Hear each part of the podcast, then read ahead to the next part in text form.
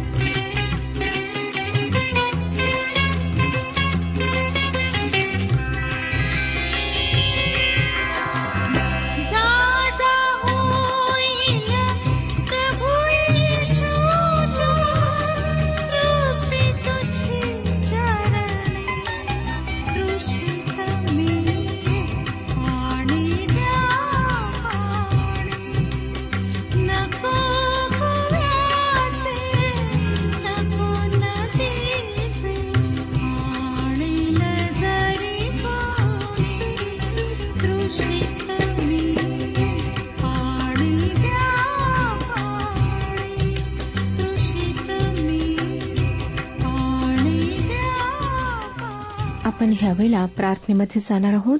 म्हणून शांतता राखा. आपले डोळे बंद ठेवा.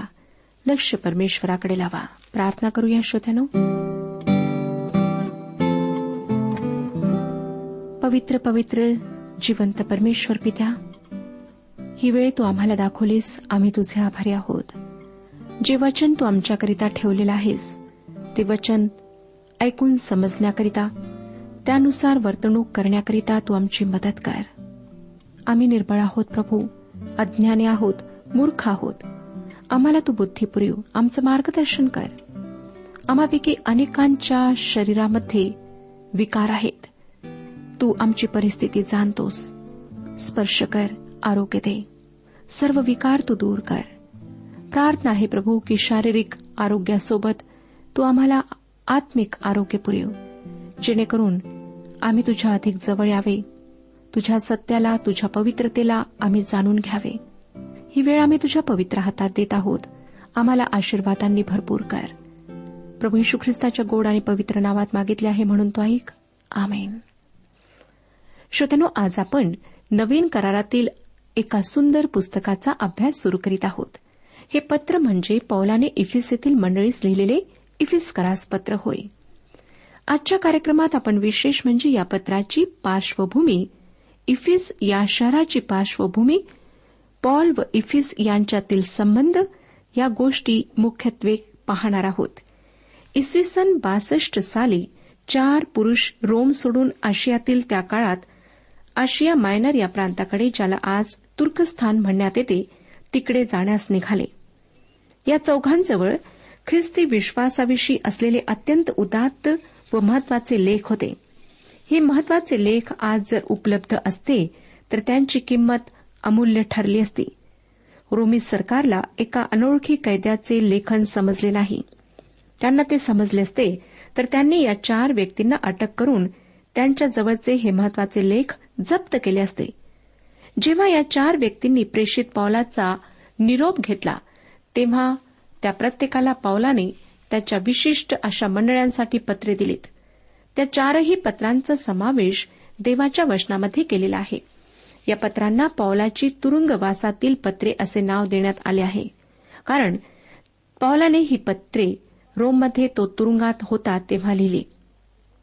त्यावेळेसचा रोमी सम्राट राजा किंवा ज्याला ते कैसर म्हणत त्याच्यासमोर म्हणजे निरो समोर सुनावणी होण्याची तो वाट पाहत होता. पौलाने रोमी नागरिक म्हणून आपला दावा रोमी सम्राट निरो याच्यासमोर सादर केला होता व तो सुनावणीची वाट पाहत होता. ह्या पत्र नेणाऱ्या चार व्यक्ती कोण व त्या कोठल्या होत्या हे ओळखणे शक्य आहे. त्यापैकी एक होता एपफ्रदित व त्याच्याजवळ फिलिप्पे येथील मंडळीकरिता पत्र होते. त्याचा उल्लेख फिल्पेकरास पत्र याच्या चौथ्या अध्यायातील अठराव्या वचनात आहे. दुसरी व्यक्ती तुखिक हा होता. व त्याच्याजवळ इफिस येथील मंडळीकरिता पत्र होते. त्याचा उल्लेख इफिस करास पत्र याच्या सहाव्या अध्यायातील एकविसाव्या वचनात आहे. इपफ्रास हा कलसेकरांना लिहिलेले पत्र नेणारा होता व त्याचा उल्लेख कलसेकरास पत्र याच्या चौथ्या अध्यायातील बाराव्या वचनात आहे. चौथी व्यक्ती होती अनेसिम. तो कलसे येथून पळून गेलेला एक गुलाम होता व त्याच्याजवळ त्याचा मालक फिलेमोन याच्यासाठी पौलाने दिलेले पत्र होते. त्याचा उल्लेख आम्हाला फिलेमोनाला लिहिलेल्या पत्राच्या दहाव्या वचनात सापडतो. या पत्रांमधून ख्रिस्त मंडळी ख्रिस्ती जीवन व यांच्यातील परस्पर संबंध व सर्वांचे कार्य यांचे समग्र चित्र सादर होते. या वेगवेगळ्या पैलूंमधून ख्रिस्ती जीवन उच्च पातळीवरून सादर होते. इफिस्करास पत्र मंडळी जी ख्रिस्ताचे शरीर आहे तिला सादर करते. ज्या मंडळीचे येशू ख्रिस्त मस्तक आहे अशी ही अदृश्य मंडळी आहे. कलसीकरास पत्र ख्रिस्ताला मंडळीचे शरीराचे मस्तक म्हणून सादर करते.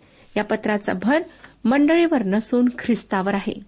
इफिस्करास पत्र यामध्ये शरीरावर भर आहे तर कलसेकरास पत्र यामध्ये मस्तकावर भर आहे. फिल्पेकरास पत्र ख्रिस्तासोबत असलेले ख्रिस्ती जीवन हे कसे उत्तम आहे हे सादर करते. पॉल या पत्राच्या चौथ्या अध्यायातील तेराव्या वचनात म्हणतो मला सामर्थ्य देणाऱ्याच्या ठाई मी सर्व काही करावयास शक्तिमान आहे. फिलेमोनास पत्र हे मूर्तीपूजक समाजात कृतीशील ख्रिस्ती जीवन सादर करते. पावलाने फिलेमॉन जो अनेसिमचा मालक होता व एक ख्रिस्ती व्यक्ती होता त्याला लिहिले यास्तव जर तू मला भागीदार समजतोस तर तो मीच आहे असे मानून त्याचा अंगीकार कर. त्याने तुझे काही नुकसान केले असले किंवा त्याकडे तुझे काही देणे असले तर ते माझ्या खाती मांड. पहिल्या शतकामध्ये सुवार्ता अशा प्रकारे गाजवल्या जाई आणि आपण हीच गोष्ट पावलाने इफिसेतील मंडळीला लिहिलेल्या पत्रातून पाहणार आहोत. पत्रातील अध्यायांच्या अध्ययनाला सुरुवात करण्यापूर्वी आपण या पत्राची मध्यवर्ती कल्पना आणि पॉल व इफिस यांच्यातील संबंध पाहणार आहोत. इफिस काळास लिहिलेल्या पत्रातून मंडळी जुन्या करारात प्रगट न केलेले एक गूढ परमेश्वराची एक सर्वोत्कृष्ट कृती अशी सादर होते. हे आपल्याला इफिस्करास पत्र दुसरा अध्याय दहाव्या वचनातून दिसते. मंडळी ही हाताने बनवलेल्या कोणत्याही मंदिरापेक्षा अद्भुत जिला जिवंत दगडांनी बांधण्यात आले आहे व जिच्यामध्ये पवित्र आत्म्याची वस्ती होते अशी देवाची कृती आहे. मंडळी ही ख्रिस्ताचे या जगातले शरीर आहे. जसे तो वागला व सैतानाच्या कुयुक्त्यांना सामोरा गेला तसे वागणारे व सुयुद्ध करणारे मंडळी हे ख्रिस्ताचे या जगातले शरीर आहे. एक दिवस मंडळी हे जग सोडून जाईल व तिला ख्रिस्ताची वधू म्हणून सादर करण्यात येईल. Doctor Arthur T. पियर्सन यांनी या पत्राला पावलाचे तृतीय स्वर्गाचे पत्र असे नाव दिले आहे. तसेच आणखी एका भाष्यकाराने या पत्राला नवीन कराराचा आल्पस पर्वत असे नाव दिले आहे. संपूर्ण पवित्र शास्त्राच्या हाय सेराचे विटनी हे शिखर म्हणजे इफिस्करास पत्र आहे. हे मंडळीविषयीचे पत्र आहे. पवित्र शास्त्राचे स्पष्टीकरण करणाऱ्यांपैकी अनेकांच्या मते हे पत्र म्हणजे आध्यात्मिक सत्याचे सर्वोच्च शिखर सर्वात उंच टोक व पवित्र शास्त्रातील प्रगटीकरणाचा सर्वोच्च कळस आहे. हे खरेही असू शकेल. काहींनी तर असेही सुचवले आहे की हे पत्र इतके सखोल गंभीर आहे की ते फक्त जे थोडके निवडलेले असे देवाचे लोक आहेत त्यांना समजू शकते. आणि मी ही गोष्ट नेहमीच पाहिली आहे की जे लोक असे म्हणतात की ते या आतल्या वर्तुळात स्वतःचा समावेश करून घेतात. तुम्हाला मला एक गोष्ट प्रामाणिकपणे सांगू द्या की या पत्राची खोली समजून घेणे किंवा या पत्राची उत्तंगता गाठणे यापैकी एकही गोष्ट करण्याचा मी आव आणत नाही. श्रोत्यानो हे पत्र उदात्त आहे कठीण आहे या पत्राचे आकलन करून घेणे ही सोपी गोष्ट नाही. हे तुम्हाला या पत्राचा अभ्यास करताना समजेलच. आमचा मार्गदर्शक पवित्र आत्मा याच्या साहाय्याने आपण या पत्राचा अर्थ समजून घेण्याचा शक्य तितका प्रयत्न करूया. इफिज हे एक मोठे शहर होते व सात मंडळांमधील एक महत्वाची मंडळी त्या ठिकाणी होती. आशियातील महत्त्वाचे केंद्र असलेल्या इफिज या शहरात प्रवेश करण्याची परवानगी पवित्र आत्म्याने पावलाला त्याच्या दुसऱ्या सुवार्ता फेरीत दिली नाही. त्याविषयी प्रेषितांची कृत्ये सोळावाध्याय सहाव्या वचनात आपण वाचतो की नंतर आशिया देशात वचन सांगण्यास त्यांना पवित्र आत्म्याकडून अडथळा झाल्यामुळे ते फ्रुगिया व गलतिया या प्रांतामधून गेले. पवित्र आत्म्याने पौलाच्या मार्गात अडखण निर्माण करून म्हटले तू आता तिकडे जाऊ शकणार नाहीस. आम्हाला या गोष्टीचे कारण देण्यात आलेले नाही परंतु आम्हाला एक गोष्ट माहीत आहे की परमेश्वराने नेमलेला समय योग्य असतो. तो पौलाला तिकडे नंतर पाठवणार होता म्हणून पौलाने पश्चिमेकडे मासिदोनियातून प्रवास केला. तो फिलिप्पे येथे गेला मग बिरुआ येथे गेला तेथून पुढे अथेन्सला जाऊन करिंथास गेला आणि मग परत येताना तो इफिसहून परतला. आणि त्या ठिकाणी त्याच्यासाठी एक सुंदर संधी उपलब्ध झालेली होती. प्रेषितांची कृत्ये अठरावाध्याय आणि एकोणीसाव्या वचनात आपण त्याविषयी वाचतो. प्रेषितांची कृत्ये अठरावाध्याय एकोणीसावे वचन. मग इफिस नगरात आल्यावर त्याने त्यास तेथे सोडले आणि स्वतः सभास्थानात जाऊन यहत्यांबरोबर संवाद केला. पावलाला त्या ठिकाणी उपलब्ध असलेली सुवार्ता प्रसाराची संधी इतकी प्रभावी वाटली की त्याने तेथे परत येण्याचे वचन दिले व त्यानुसार त्याने आपल्या सुवार्ता प्रसाराच्या तिसऱ्या फेरीत इफिसला पुन्हा भेट दिली. त्याच्या दुसऱ्या व तिसऱ्या सुवार्ता प्रसाराच्या फेऱ्याच्या मध्यंतरीच्या काळात तेथे सेवा करणाऱ्या अपुल्लो या दुसऱ्या सुवार्तिकाचा शोध पौलाला लागला. अपुल्लोने फक्त योहानाच्या बाप्तिस्माविषयी प्रसार केला होता परंतु आपल्या प्रभू यशू ख्रिस्ताच्या कृपेच्या सुवार्तेचा त्याने प्रसार केला नव्हता. त्यावेळेस त्याला प्रभू येशूविषयी माहिती नव्हती परंतु नंतर तो स्वतः सुवार्तेचा एक मोठा सेवक बनला. पौलाने इफिस येथे दूरवर पोहोचणारी सेवा सुरू केली. त्याने दोन वर्षे टायरेनस येथील शाळेत व्याख्याने दिली. आणि आशियातील प्रत्येक प्रांतामध्ये सुवार्ता सामर्थ्यानिशी पोहोचली स्पष्ट आहे की याच काळात प्रगटीकरणाच्या पुस्तकातील दुसऱ्या व तिसऱ्या अध्यात ज्या मंडळांचा उल्लेख आहे त्या मंडळ्या पावलाच्या सेवेद्वारे स्थापन झाल्या. आशिया मायनर या प्रांताचे इफिस हे राजधानीचे शहर होते व कदाचित रोमी साम्राज्याच्या पूर्वेकडील भागाची ते राजधानी असावे. हित्ती लोकांनी इसवी सन पूर्व दोन हजारमध्ये या शहराची स्थापना केली होती. आणि इसवी सन एक हजार वर्षांपूर्वी ग्रीक लोक या ठिकाणी येईपर्यंत हे शहर आशियातले एक शहर होते. एक पौव्रात्य शहर होते. या ठिकाणी प्रौव्रात्य व पाश्चिमात्य संस्कृतीचे मिश्रण झाले होते. इंग्रजी कवी रुडयार्ड क्लिपिंग यांनी पूर्व पूर्वच आहे व पश्चिम पश्चिमच आहे या दोघींचा कधीच मिलाप होणार नाही असे जे म्हटले ते इफिशच्या बाबतीत नव्हते. प्रौव्रात्य व पाश्चिमात्य या दोन्ही संस्कृतींचा मिलाप इफिस या शहरात पाहावयास मिळत असे. या दोन हजार पाचशे वर्षांच्या कालावधीत इफिस जगातल्या सर्वात महान शहरांपैकी एक शहर म्हणून राहिलेले आहे. ते किनाऱ्यावर वसलेले होते परंतु आता त्याला किनारा म्हणता येणार नाही कारण ते समुद्रापासून सहा मैल दूर आहे. जेव्हा पॉल तेथे समुद्र मार्गाने पोहोचला तेव्हा तो सरळ या शहराच्या संगमरवरी धक्क्यावर उतरला. हा जहाजांचा धक्का एक मोठा रुंद रस्ता होता व माउंट प्रियॉनहून त्या रस्त्यासाठी संगमरवर पुरविलेले होते.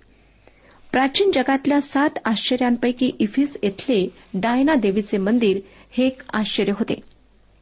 हे ग्रीक मंदिर सर्वात मोठे मंदिर होते व चारशे अठरा गुणिला दोनशे एकोणचाळीस फूट अशा क्षेत्रफळाचे होते. हे मंदिर दलदलीवर बांधण्यात आले होते. भूकंपाचा परिणाम या मंदिरावर होऊ नये याकरिता कोळसा व कातडी यांच्या कृत्रिम पायावर दलदलीत बांधलेले असे हे मंदिर होते. या मंदिराच्या शोभेसाठी इफिस येथील नागरिकांनी कलाकौशल्य व धनसंपत्ती बहाल केली होती.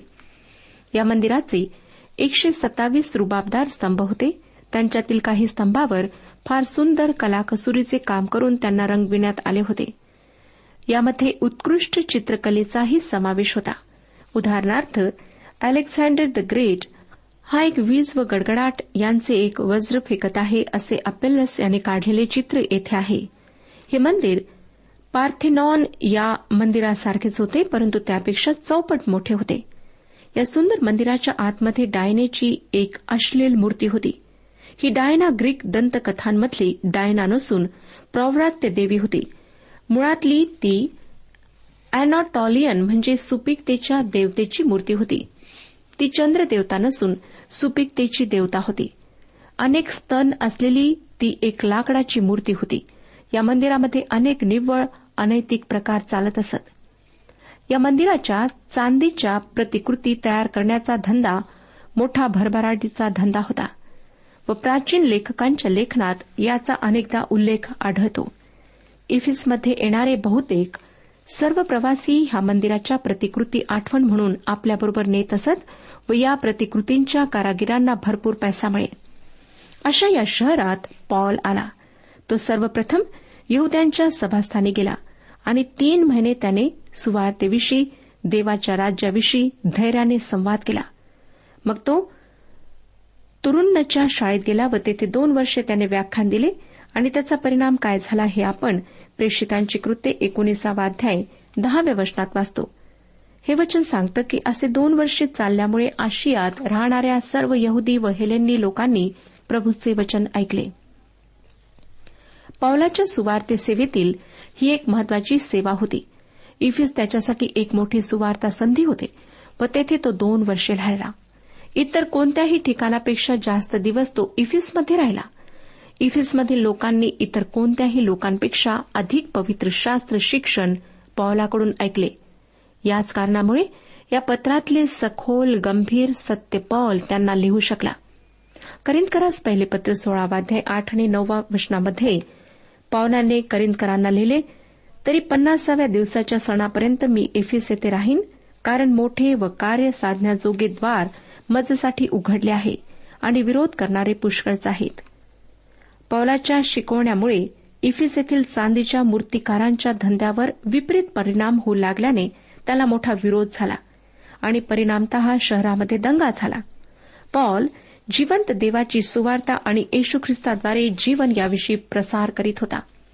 प्रेषितांची कृत्य एकोणीसावा अध्याय तेवीस ते एकेचाळीस या उतार्यावरून आपणाला दिसून येईल की परमेश्वराने विलक्षण रीतीने त्याचे संरक्षण केले व सेवा चालू ठेवण्यास त्याला उत्तेजन दिले.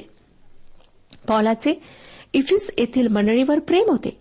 प्रेषितांची कृत्ये याच्या विसाव्या अध्यायातील सतरा ते अडोतीस या वचनांवरून पावलाची या मंडळीच्या वडीलधाऱ्यांबरोबर झालेली शेवटची भेट कशी हृदयद्रावक होती हे आपणाला दिसते.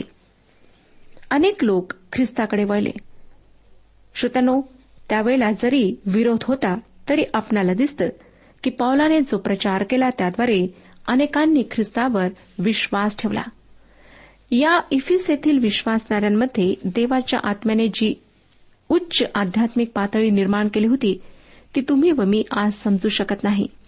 हे विश्वासणारे ख्रिस्ताच्या व्यक्तित्वावर प्रेम करणारे होते व त्याच्याकडे आकर्षित झालेले होते. आज आमच्या मंडळ्या आमचे लोक ख्रिस्ताच्या व्यक्तित्वापासून फार दूर आहेत. आमचे सर्व कार्यक्रम आम्ही स्वतःला संतुष्ट करण्याकरिता करतो.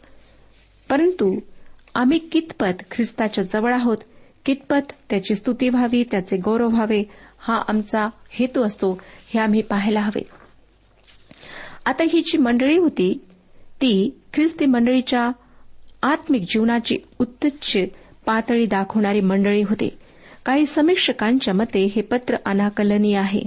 परंतु या मंडळीचे आध्यात्मिक प्रौढत्व असे होते की पॉलाने त्याच्या या पत्रातून त्यांना फार गंभीर व खोल सत्य प्रकट केली.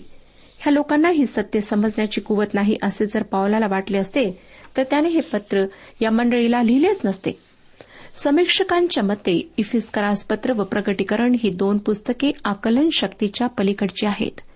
उदारमतवादी म्हणतात की प्रकटीकरणाचे पुस्तक हे वेगवेगळ्या प्रतीकांचा ढीग आहे आणि त्यांचा अर्थ कोणी लावू शकत नाही. आणि इफिस्करास पत्र हे आमच्या आकलन शक्तीच्या पलीकडचे आहे. परंतु तुम्हाला मला सांगू द्या की पवित्र शास्त्रातली तर्कशुद्ध व गणिती क्रमाने लावता येणारी दोन पुस्तके म्हणजे इफिस्करास पत्र व प्रकटीकरण होय. या दोन पुस्तकांइतकी तर्कशुद्ध असलेली दुसरी कोणतीही पुस्तके नाहीत. श्रोत्यानो जर आपण हे सत्य समजून घ्याल तर आपणाला कळेल की ह्यामध्ये परमेश्वराने किती महान अशा गोष्टी सांगितलेल्या आहेत. इफिस्करास पत्र यामध्ये पौलाचे लेखन व प्रगटीकरणाच्या पुस्तकातील योहानाचे लेखन तर्कशुद्ध आहे. ज्या गोष्टी योहानाने पाहिल्या होत्या त्याविषयी ज्या गोष्टी आहेत त्याविषयी व ज्या घटना घडणार आहेत त्याविषयी लिहिण्याची आज्ञा योहानाला करण्यात आली होती. इफिस्करास पत्र हे पुस्तकही तर्कशुद्ध आहे. त्यामध्ये सहा अध्याय आहेत. या सहा अध्यायांपैकी पहिल्या तीन अध्यायांमध्ये मंडळीचे स्वर्गीय पाचारण व सिद्धांत आहेत. आणि उरलेले तीन अध्याय मंडळीच्या पृथ्वीवरील वर्तनाविषयी असून ते अतिशय व्यावहारिक आहेत. मंडळीचे एक मस्तक आहे व मंडळीचे मस्तक ख्रिस्त आहे. तो स्वर्गात आहे. आम्हाला म्हणजे विश्वासणाऱ्यांना त्याच्याशी समरूप करण्यात आले आहे. परंतु मंडळीचे पाय पृथ्वीवर आहेत. पॉल आम्हाला आमच्या फक्त स्वर्गीय पाचारणाविषयी सांगून वास्तव विसरू देणार नाही. तो इफिस्करास पत्र चौथा अध्याय पहिल्या वचनात म्हणतो तुम्हा झालेल्या पाचारणास शोभेल असे तुम्ही चालावे. दुसऱ्या शब्दांमध्ये तो विश्वासणाऱ्यांना सांगत आहे की तुमच्या स्वर्गीय स्थितीविषयी ख्रिस्तामधील तुमच्या स्थानाविषयी विचार करीत बसणे शेखी मिरवणे चांगले आहे. पण आम्ही पृथ्वीवर आहोत. तोपर्यंत आमच्या आराम खुर्च्यांवरून उठून आम्ही आमच्या पाचारणा शोभेल असे चालायला हवे. आम्ही लक्षात ठेवायला हवे की पावलाच्या दिवसांमध्ये विश्वासणारे रोमी जगामध्ये मूर्तीपूजक लोकांमध्ये वावरत होते. इफिस्करास पत्र याचा पहिला भाग सैद्धांतिक आहे तर दुसरा भाग व्यावहारिक आहे. त्यामुळे या पुस्तकाचे विभाजन अगदी तर्कशुद्ध होते. आम्हाला दोन्हींची गरज आहे. आम्ही फक्त पहिल्या तीन अध्यायांमध्येच जगायला नको. हे अध्याय सुंदर आहेत परंतु ज्या पृथ्वीवर आम्ही जगत आहोत तिथले वास्तव आम्ही विसरता कामा नये. त्याविषयी देखील आम्ही कसे वागावे याची काळजी आम्ही घ्यायला हवी. सैद्धांतिक विभागही पुष्कळ तर्कशुद्ध आहे. पहिल्या अध्यायामध्ये मंडळीला शरीर म्हणून सादर करण्यात आले आहे. दुसऱ्या अध्यायात मंडळीला मंदिर म्हणून सादर करण्यात आले आहे. तिसऱ्या अध्यायात मंडळी एक गूढ आहे. जेव्हा आम्ही दुसऱ्या विभागाकडे वळतो तेव्हा चौथ्या अध्यायात आम्हाला मंडळी एक नवीन व्यक्ती म्हणून दिसते. जगाला काहीतरी नवीन प्रदर्शित करण्याची मंडळीची जबाबदारी आहे. पाचव्या अध्यात मंडळी वधू म्हणून सादर करण्यात आली आहे. ती वधू असेल अशी संकल्पना सादर करण्यात आली आहे. कृपया असं समजू नका श्रोत्यानो की मंडळी आता वधू आहे. ती आज आता वधू नाही. करिंदकरास दुसरे पत्र अकरावाध्याय दुसऱ्या वर्षात म्हटले आहे मला ईश्वरी आस्थेप्रमाणे तुम्हाविषयी आस्था वाटते कारण मी एका पतीबरोबर तुमची योजना केली आहे. यासाठी की तुम्हाला शुद्ध कुमारी असे ख्रिस्ताला सादर करून द्यावे. थोडक्यात तो असे म्हणत आहे की मी तुमचा ख्रिस्ताशी वांग निश्चय करून देत आहे. एक दिवस मंडळी त्याची वधू होईल. इफिस्करास पत्र याच्या सहाव्या अध्यात मंडळी एक सैनिक आहे. एक वायफळ बडबड करणारा माणूस या रूपरेषेवरून मला म्हणाला ही गोष्ट खूप मनोरंजक आहे. मंडळी वधू होईल आणि आता ती सैनिक आहे. या पृथ्वीवरच्या विवाहामध्ये आधी लोक लग्न करतात व मग भांडणे करतात. परंतु पावलाला असे काही म्हणावयाचे नाही. त्याचे म्हणणे अतिशय व्यावहारिक आहे. मंडळी सैनिक यासाठी आहे की तिच्या समोर तिचा शत्रू आहे. त्या शत्रूशी युद्ध करणे तिला भाग पडते. या जगात हे युद्ध चालू आहे. युद्धासाठी कर्णा वाजविण्यात आलेला आहे व आम्हाला देवाच्या बाजूने उभे राहायचे आहे व अर्थातच हे युद्ध सैतानाविरुद्ध आहे. आता आपण इफिस्करस पत्र या पुस्तकाची रूपरेषा पाहूया. या पुस्तकाचे दोन भाग करता येतील. पहिला भाग एक ते तीन या अध्यायांचा आहे व तो सिद्धांताविषयी आहे. दुसरा भाग चार ते सहा या अध्यायांचा आहे व तो व्यावहारिक गोष्टींविषयी आहे. सैद्धांतिक भागात मंडळीच्या स्वर्गीय पाचारणाविषयी माहिती स्पष्टीकरण आहे. पहिल्या अध्यायात मंडळीला शरीर ख्रिस्ताचे शरीर म्हणून सादर करण्यात आले आहे. त्याची प्रस्तावना आम्हाला पहिल्या दोन वचनांमध्ये देण्यात आलेली आहे. दुसऱ्या अध्यायाची विभागणी या अध्यायात मंडळीला मंदिर म्हणून सादर करून करण्यात आलेली आहे. एक ते दहा या वचनांमध्ये बांधकामासाठी लागणारे साहित्य म्हणजे पापा स्मरण पावलेले जिवंत मंदिरात बदलले जातात. अकरा ते अठरा या वचनांमध्ये बांधकामाची पद्धत एकोणीस ते बावीस या वचनांमध्ये बांधकामाचा अर्थ म्हणजे प्रभूमध्ये मंदिरात वाढत असणे हे दिलेले आहे. तिसऱ्या अध्यायात मंडळी एक गूढ म्हणून सादर करण्यात आलेली आहे.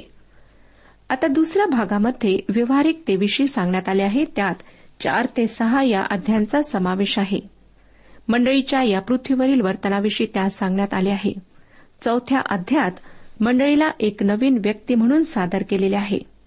त्यानंतर पाचव्या अध्यायात मंडळीला ख्रिस्ताची वधू भावी वधू म्हणून सादर करण्यात आले आहे. त्यातील एक ते सतरा या वचनांमध्ये मंडळीचा ख्रिस्ताशी बांग निश्चय किंवा साखरपुडा अठरा ते चोवीस या वचनांमध्ये मंडळीचा अनुभव आत्म्याने भरले जाणे पंचवीस ते तेहतीस या वचनांमध्ये मंडळीकडून अपेक्षा ती गौरवी मंडळी म्हणून ख्रिस्ताला सादर केली जावी ह्या गोष्टी दिलेल्या आहेत. त्यानंतर सहाव्या अध्यात मंडळीला सैनिक म्हणून सादर करण्यात आले आहे. श्रोत्यानो ही रूपरेषा समोर ठेवून आपण या सुंदर पत्राचा अभ्यास पुढच्या कार्यक्रमापासून सुरू करणार आहोत. अवश्य भाग घ्या. परमेश्वर आपला सर्वांस आशीर्वाद देऊ. आजच्या उपासना कार्यक्रमात परमेश्वराच्या जिवंत वचनातून मार्गदर्शन आपण ऐकलं. आजच्या या वचनातून आपणास काही आशीर्वाद मिळाला असेल यात काही शंका नाही. सुदैव जीवनविषयक काही शंका असल्यास किंवा काही प्रश्न असल्यास किंवा काही प्रार्थना निवेदन असल्यास पत्राद्वारे आम्हास अवश्य कळवा. आम्हाला अगदी आनंदच होईल. पत्र व्यवहारासाठी आमचा पत्ता लिहून घ्यावा. कार्यक्रम उपासना पोस्ट बॉक्स क्रमांक एक शून्य दोन बेजनबाग नागपूर पिनकोड क्रमांक चार चार शून्य शून्य शून्य चार. आमचा ईमेल अॅड्रेस आहे Marathi T T B at radio eight eight two dot com. Email address पुन्हा एकदा ऐका. Marathi T T B at radio eight eight two dot com बरं तर आता इथंच थांबूया कारण आपल्या कार्यक्रमाची वेळही संपत आलेली आहे. पुन्हा आपली भेट आपल्या पुढल्या कार्यक्रमात तोपर्यंत नमस्कार.